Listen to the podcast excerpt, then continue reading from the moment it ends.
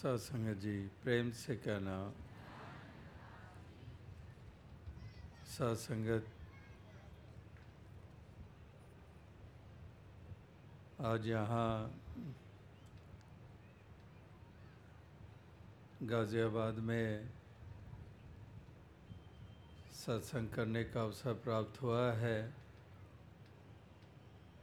कुछ वर्षों के बाद ऐसा मौका ऐसा अवसर बन पाया है। अभी करीब डेढ़ महीना पहले ही पास ही मोदी नगर में सत्संग करने का मौका मिला। और अभी जबकि सालाना संत समागम के प्रति सेवाएँ दिल्ली के उन मैदानों में आरंभ हुई हैं उसी के साथ साथ दिल्ली के साथ लगते हुए चंद स्थानों में सत्संग करने का मौका मिला। चाहे वो सोनीपत रहा या गुड़गांव रहा। और मैदानों में लगातार जहाँ सेवाएँ चल रही हैं, वहाँ पर गाज़ियाबाद और आसपास के इलाके की संगतें भी वहाँ उन मैदानों में पहुंचकर अपनी सेवाएँ लगातार समर्पित कर रहे हैं। तो वहीं पर हालाँकि जो पिछले हफ़्ते शुक्रवार को गुड़गांव प्रोग्राम हुआ तो ऐसा ही लग रहा था कि समागम से पहले कोई और प्रोग्राम करना शायद संभव ना हो। लेकिन उन्हीं मैदानों में जहाँ पर गाज़ियाबाद वाले कैंटीन भी चलाते हैं और भी सेवाएँ तो वहीं पर इन्होंने ऐसी इच्छा ज़ाहिर की कि अगर हो सके तो गाज़ियाबाद में प्रोग्राम हो जाए। तो दातार की कृपा से ये संभव हो पाया और यहाँ आकर आप सभी के दर्शन हो रहे हैं। जहाँ मिल बैठकर इस निराकार पार ब्रह्म परमात्मा का गुणगान हो रहा है, जहाँ पर इंसानियत और मानवता को मज़बूत करने के लिए प्रेरणाएँ मिल रही हैं और धर्म ग्रंथों, वेदों, शास्त्रों, वलियों, पीरों, पैगंबरों ने जो युगों युगों से इसी इंसानियत और मानवता की डगर पर चलने की राह दिखाई है, उसी की तरफ़ अग्रसर करने के लिए ऐसे प्रेरणादायक वचन, गीत, कविता, व्याख्यान के रूप में श्रवण करने का मौका मिला, जहाँ छोटे बच्चे, जवान, बुज़ुर्गों ने ऐसे भाव सबके समक्ष रखे, जो वास्तविकता में इंसान के लिए हितकारी हैं, सारी मानव जाति के लिए कल्याणकारी हैं, इस धरती के वातावरण को सुंदर बनाने के लिए है। इंसान की चाल इंसान की तरह बन जाए, यही यहाँ पर दुआएँ की जा रही थी कि इंसान इस बंदे के रूप में पैदा हुआ है। ये खाक का पुतला, ये पाँच तत्व का पुतला तो इस समोलक जनों को पाकर जब कि इसको पशु या जानवर वाला शरीर नहीं मिला जब को इसको कीड़े, मकोड़े या किसी सांप या पंछी वाला ये तन मिला नहीं है। इसको योनि जो मिली है, वो इंसानी योनि मिली है। तो ऐसे इंसानी योनि को प्राप्त करके भी अगर इंसानी चाल ना चल पाए तो इससे बड़ी और क्या एक पीड़ाजनक बात होगी। इंसान इंसानियत से वंचित होकर इस धरती पे विचरण कर रहा है। इसीलिए उसको धरती के ऊपर बोझ माना जाता है। करतूत पशु की मानुष जात कि उसकी करतूत इंसानों वाली नहीं है हैवानों और शैतानों वाली बन के रह गई है। तो इसलिए यहाँ पर इंसानियत से युक्त होकर इंस, इंसान दिखाई दें। एक इंसानी राह पे चलने वाले इंसानी फितरत वाले। इस प्रकार से इस धरती पे अगर विचरण करें तो ये धरती नरक ना बनेगी। ये धरती के ऊपर वातावरण सुखद होगा। अमन और चैन की महसूसियत होगी। इंसान सुकून से विचरण करेगा।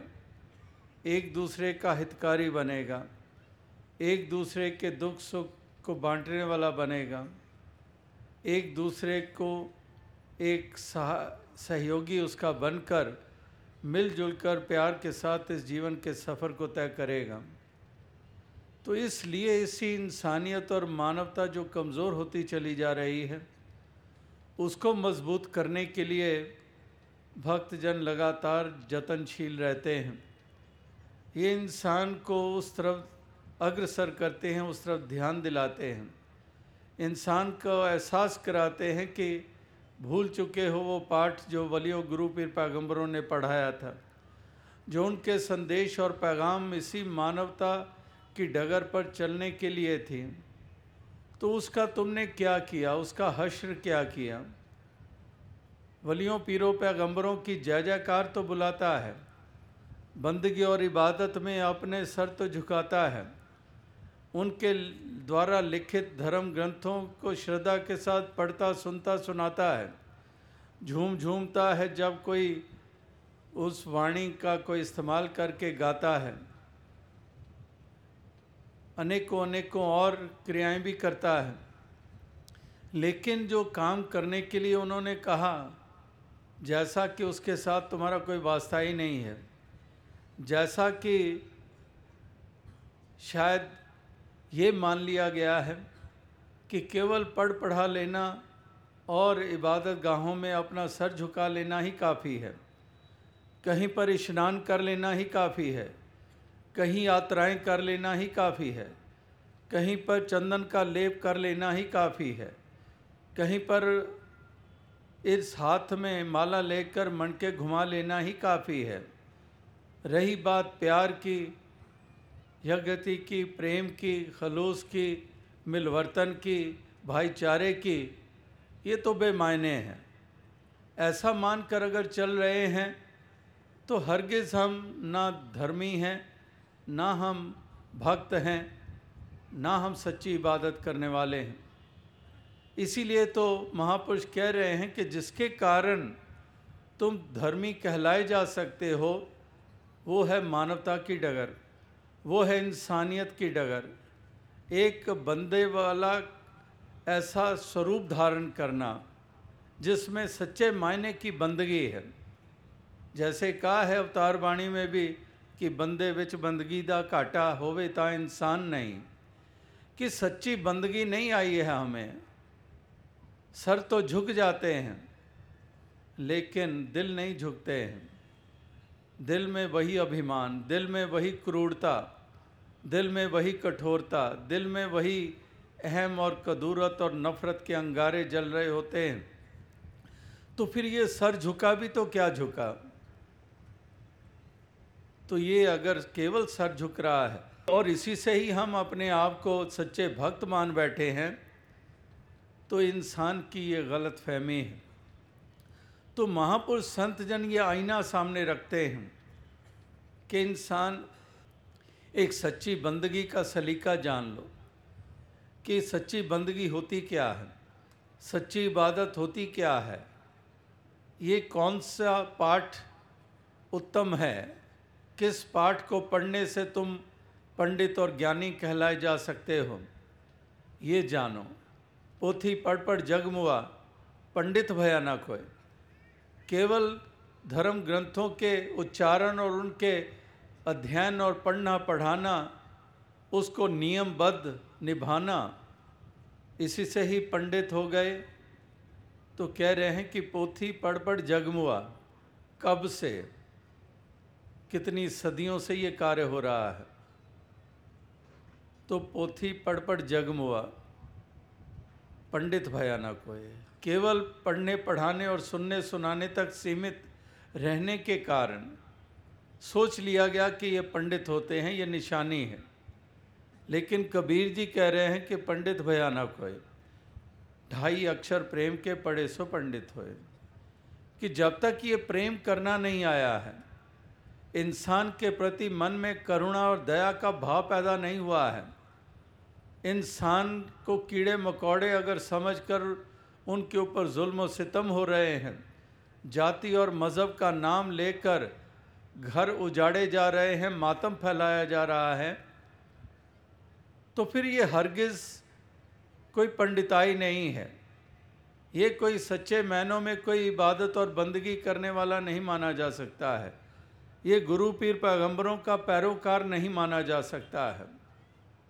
कसौटियाँ हैं, कसौटी के ऊपर वही खड़ा होता है जो इंसानियत की पहचान, अपने इंसान की, होने की पहचान इंसानियत के द्वारा बना लेता है, जो बंदों के प्रति शुद्ध भाव रखने लग पड़ता है।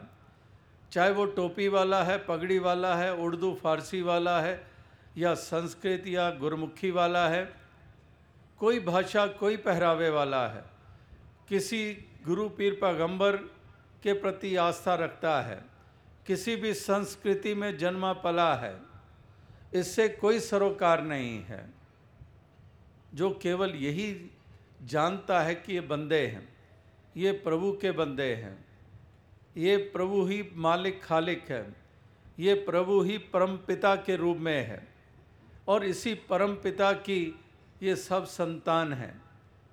इसमें कोई और कोई पहचान, कोई सरोकार नहीं है।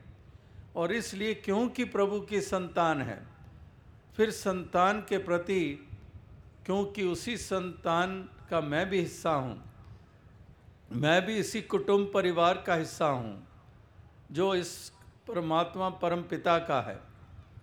तो उस भाव से युक्त होकर विचरण करना, फिर सही मैनों में हम हितकारी बनते चले जाएँगे। एक दूसरे के प्रति शुद्ध भाव रखना शुरू कर देंगे और भाईचारे और मिलवर्तन को बढ़ावा मिलेगा। और फिर हरगिज़ वो कार्य नहीं होगा जो कि इसी मानवता को कमज़ोर करने वाला हो, जो मातम फैलाने वाला हो, जो चारों तरफ़ विशाला और घुटन वाला वातावरण स्थापित करने वाला हो, उसमें फिर हरगिज़ योगदान नहीं होंगे। ऐसे ही जागरूक जो हुए, ऐसी ही जागृति जिनके जीवन में आई, ऐसी ही समझ और सूझबूझ जिनको हासिल हुई, ऐसा ही बोध और ज्ञान जिनके हिस्से में आया, ऐसा ही उजाला आत्मा और मन को जिसने रोशन कर दिया, ये जिसके हिस्से में आया, वही साबित हुए इस धरती के लिए वरदान के रूप में। वही साबित हुए सुंदर वातावरण को जन्म और स्थापित करने वाले। वही साबित हुए सच्चे मायनों में एक धार्मिक होने के, पहचान बनने के रूप में। उन्होंने ही साबित किया।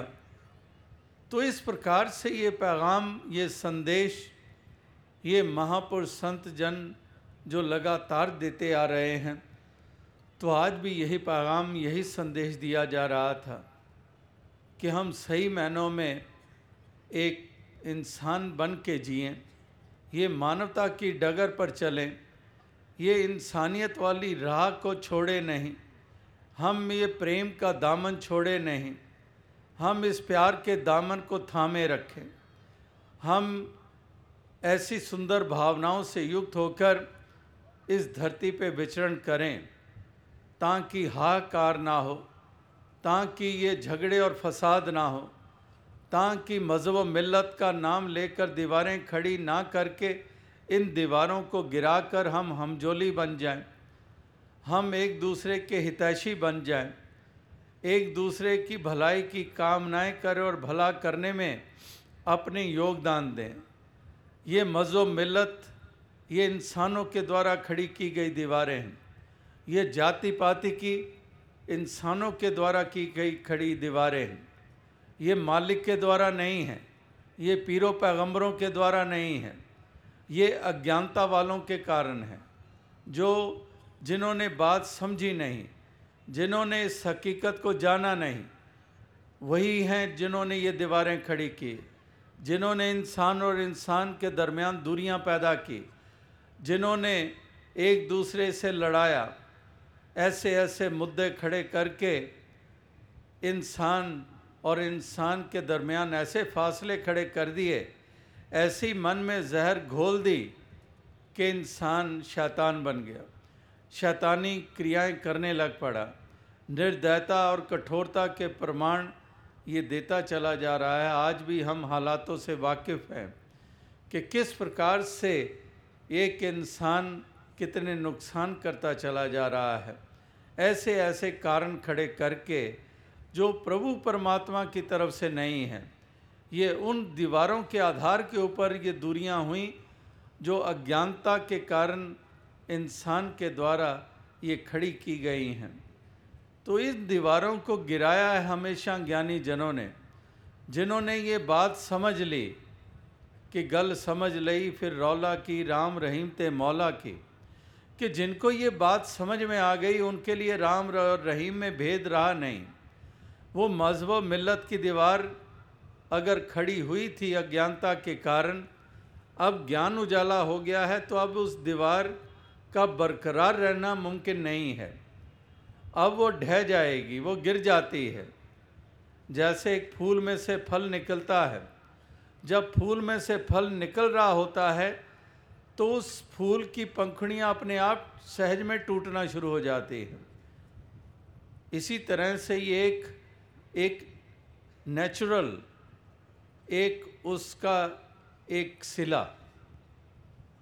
कि जागृति आ गई, ज्ञान उजाला हो गया तो वो सहज में ही अपने आप वो दीवारें गिरने लग पड़ती हैं। वो मान्यताएँ वो मान्यताएँ, वो भी एक पंख उड़ा उड़ा लगा कर उड़ जाते हैं। अब वो कारण ही नहीं रहा है। तो इसलिए पैगाम केवल यही है कि इंसान तो इस इंसानियत को मज़बूत कर। इंसानियत के रास्ते पे चल। इंसान होने की पहचान बना। इस प्रकार से यहाँ पर कोई नफ़रत, वैर ईर्षा की गुंजाइश ना हो। यहाँ पर केवल प्रेम के तराने हों। एक प्यार के सुंदर नगमे हों।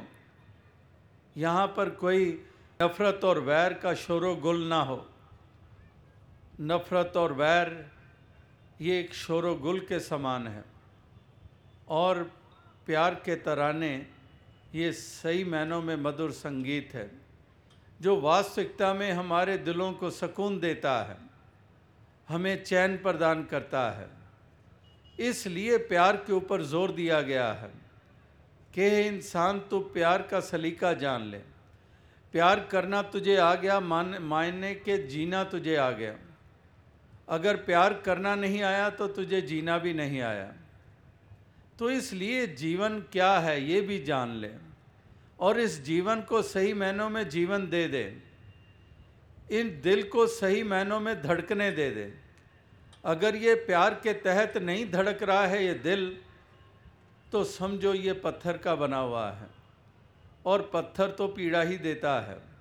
राह में पड़ा हुआ पत्थर भी अगर पाँव टकरा जाए, हमारा नाखून उखड़ जाएगा, कहीं पर लहू बहने लगेगा, हम पीड़ा से चिल्ला उठेंगे, क्योंकि पत्थर के साथ ये पाँव टकरा गया है। इसी तरह से अगर हमारे दिल ही पथरा गए तो ये पत्थर दिल तो उस राह में पड़े हुए पत्थर से कहीं ज़्यादा पीड़ा देता है, कहीं अधिक पीड़ा देता है। जिसका आसानी से इलाज भी नज़र नहीं आता है। तो इसलिए ये पत्थर दिल ना बने। ये दिल धड़कता है तो प्यार के तहत ये धड़के। इस हृदय में दूसरे के प्रति हित का भाव हो। एक इस तरह के कठोरता और क्रूरता, ये वाली अवस्था इस मन की ना हो। इसलिए ये मन मंदिर तभी कहलाएगा। अगर ये मन में ये प्रेम का भाव ही नहीं है, इस मन में दया, करुणा का भाव ही नहीं है तो ये मन मंदिर कैसे बन पाएगा? ये मन में अगर राम बसा है, तभी ये मंदिर बनेगा। अगर इस मन में अहम अभिमान, अहंकार और क्रूरता और नफ़रत के भाव भरे पड़े हैं तो ये फिर हरगिज़ ये मन मंदिर नहीं बन पाएगा। इस मन को मंदिर बनाना होता है। यानी कि ये जितने भी जो पहलू सामने रखे जा रहे हैं, ये काम करना होता है। इंसान बनना होता है। मन को मंदिर बनाना होता है। जीवन को जीवन देना होता है, ये सब करना होता है। ये नहीं कि दो पाँव हैं हमारे और इस रूप में पैदा हो गए तो इंसान हो ही गए। नहीं, इंसान बनना होता है। मनोर्भव, मनुष्य बनो। अगर जन्म से ही इंसान हो गया तो बनने के लिए वेदों में क्यों लिखा गया, कहा गया कि मनोर्भव, मनुष्य बनो। तो यहाँ पर बनना होता है। यहाँ पर वो पहचान बनानी होती है, वो कार्य करना होता है। तो इसलिए ये आज भी महापुरुष संत जन ये संदेश और ये पैगाम ये दे रहे थे कि हम सही मायनों में इस मन को मंदिर बना लें और बनेगा तभी अगर राम की जय जहाँ बुलाते हैं, वहाँ पर राम वाला विनम्र भाव भी पैदा हो जाए। वहाँ पर राम वाली विशालता भी आ जाए। वहाँ पर राम वाली विनम्रता भी आ जाए। तब वास्तविकता में ये मन हमारा मंदिर कहलाएगा। और अगर राम की जय बुला रहे हैं और जला रावण को रहे हैं, लेकिन अवस्था अपने जीवन की ये है कि अनुकरण रावण का कर रहे हैं और जय राम की बुला रहे हैं। तो वही बात कि रावण को जलाना पसंद आता है हमें और राम की जय बुलाना पसंद आता है। लेकिन जब अपनाने का वक्त आता है तो बिल्कुल विपरीत अपनाया राम, रावण को जा रहा है और तजा राम को जाया जा रहा है। राम को तज रहे हैं। राम की वो करुणा और दया के भाव को तज रहे हैं, विनम्रता को तज रहे हैं और अपना रहे हैं रावण वाली प्रवृत्तियाँ। अहम, अभिमान, अहंकार, क्रूरता, ये हम उसका अनुकरण कर रहे हैं, उसका अनुसरण कर रहे हैं।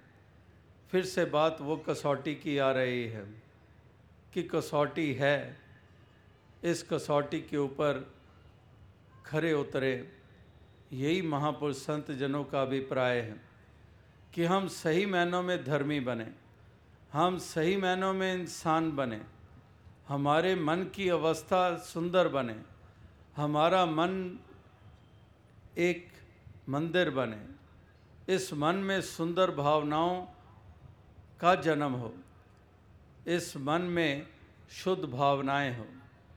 और अगर इस मन में ये नहीं है तो ये तो पहले भी महापुरुषों ने कहा है कि बाहर ज्ञान त्यान स्नान अंतर व्यापे लोभ, स्वान। कि अगर बाहर ज्ञान, ध्यान और स्नान की बातें हैं, क्या पानी में मल मल नहाए, मन की मैल गंवारे बंदे। कि शरीर तो धो डाला, लेकिन मन नहीं धुला। जैसे पहले भी महापुरुषों ने कहा है कि एक मूंड मुंडाया कि इस मूंड को तो मुंडवा लिया, लेकिन जो किच किया सो मन किया, मुंडा मूंड जाए। कि ये मन तो इसके ऊपर तो अभी विकार रूपी बाल उगे हुए हैं।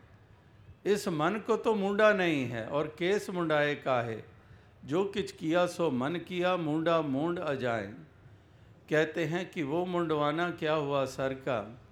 अगर मन ही नहीं मुंडा है, मन मुंडिया नहीं। कि मन को मुंडा नहीं है। इस मन के ऊपर जो विकार रूपी बाल उगे हुए हैं, जो नफरत, वैर वाले, लोभ पर लोभन वाले, अभिमान वाले, कामनाओं वाले, हिरसो हवस वाले, ये मन के ऊपर ये बाल तो बरकरार हैं और सर मुंडवा डाला। इसलिए कबीर जी कह रहे हैं कि मन मुंडिया नहीं, मुंड मुंडाए काहे? जो किच किया सो मन किया, मुंडा मुंड जाए और एक और लिहाज से फिर वही कह रहे हैं कि माला तो कर में फिरे, जीव फिरे, मुख माहे, मनवा तो दे, दिस फिरे, ये तो सुमरन ना है कि हाथ में माला घूम रही है, लेकिन मन का प्रभु से कोई वास्ता ही नहीं है। मन तो खचित है, गलतान है कहीं विषयों में गलतान है कहीं वैर से भरा हुआ है कहीं प्रलोभनों से भरा हुआ है तो कहते हैं कि माला तो कर में फिरे। इसीलिए कह रहे हैं कि कर का मन का डार दे, मन का मन का फेर। कि ये कर का मन का डार दे, इसको एक तरफ़ कर दे और मन का मन का फेर। तब बात बनेगी। तो इसलिए इस मन को सजाना संवारना है। इस मन को वो रूप देना है। अगर मन को ये रूप मिल गया मन की सुंदरता बन गई तो फिर सही मायनों में हमारा जीवन सुंदर हो गया और फिर बात वही आएगी कि सही मायनों में इंसान होने की पहचान बन जाएगी। ये मन में इस सुंदर भाव बन, स्थापित करने ज़रूरी हैं। इस मन में प्रेम और करुणा का भाव रखना ज़रूरी है। इस मन में दूसरे के प्रति हित का भाव रखना ज़रूरी है। इस मन को विनम्र बनाना ज़रूरी है। इस मन को विशाल बनाना ज़रूरी है।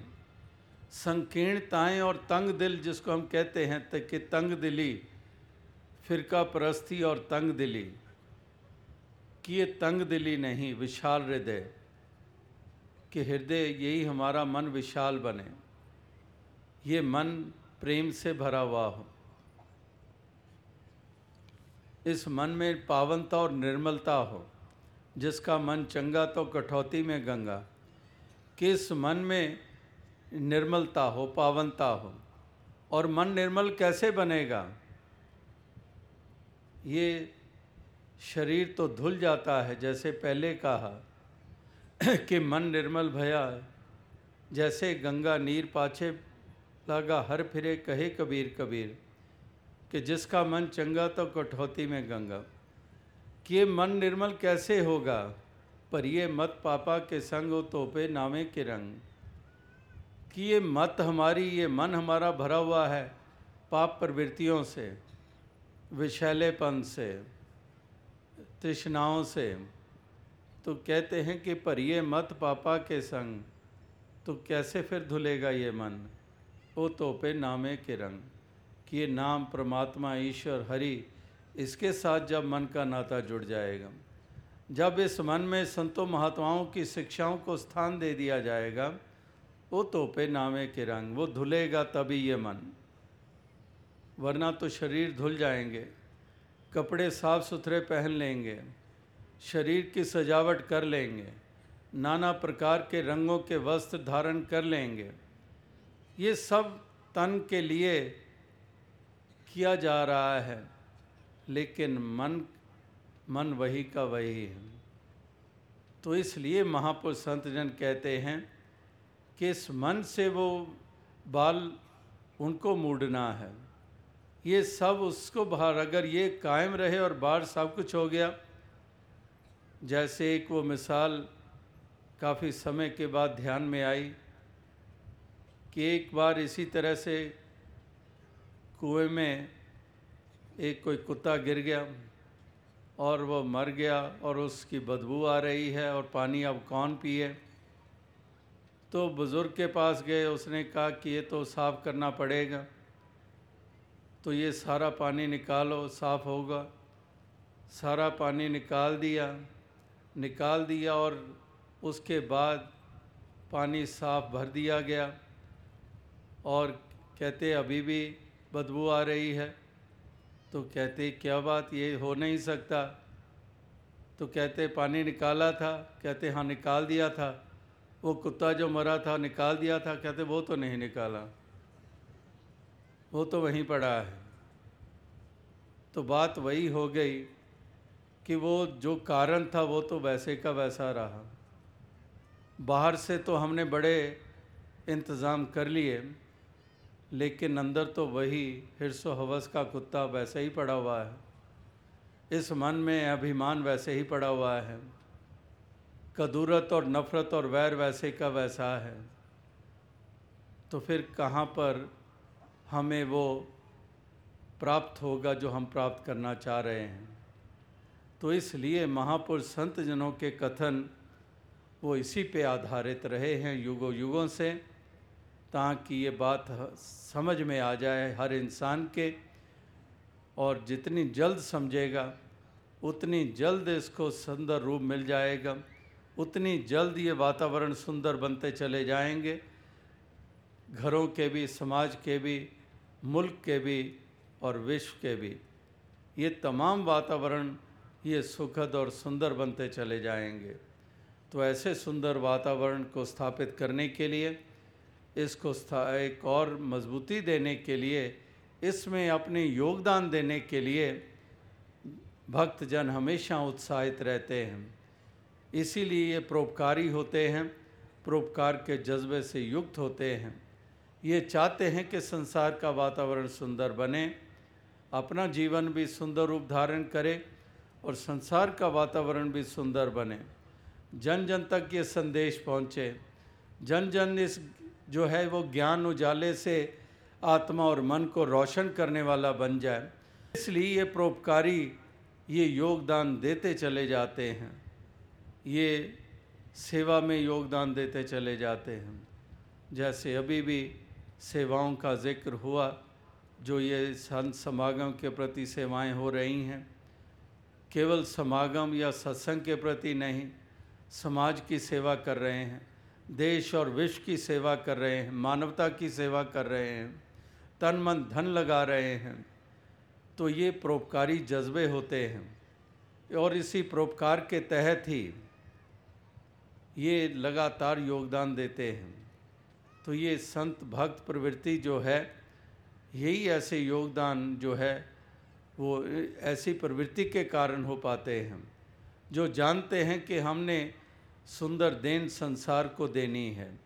आत्मा जो जन्मों जन्मों से जुदा है, इस परमात्मा से, इसको परमात्मा से जोड़ना है। ये ज्ञान प्रदान करके इसकी वो दूरी मिटाते हैं। आत्मा इस परमात्मा से जुड़ जाती है, जीवन मुक्ति प्राप्त हो जाती है। जहाँ पर आत्मा के कल्याण हेतु ये परोपकार करते हैं, सत्संग और समागमों के आयोजन करते हैं, जन जन तक संदेश पहुँचाते हैं साथ ही साथ ये तन मन धन की सेवाएँ भी करते हैं और इस प्रकार से ये अपनी भक्ति भी निभाते हैं और परोपकार भी करते हैं। तो इस तरह की अवस्थाएँ ये जिस जिसको भी प्राप्त हैं, वाकई वो मुबारक हुआ करते हैं। तो आज भी यही एक भाव लिए हुए आप सभी उपस्थित हैं और लगातार ऐसे योगदान ये दिए जा रहे हैं।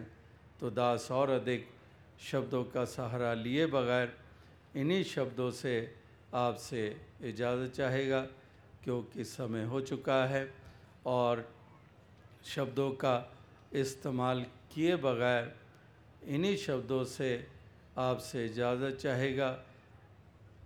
ये ज़ाहिर करते हुए अपनी खुशी जो यहाँ आकर आप सभी के दर्शन करके प्राप्त हुई है तो दातार कृपा करे कि आप सभी को ऐसी लगन, ऐसे जज्बे ये प्रदान किए रखे और तन मन धन की सामर्था और सुख भी सभी को दातार प्रदान करे। सासंग जी धन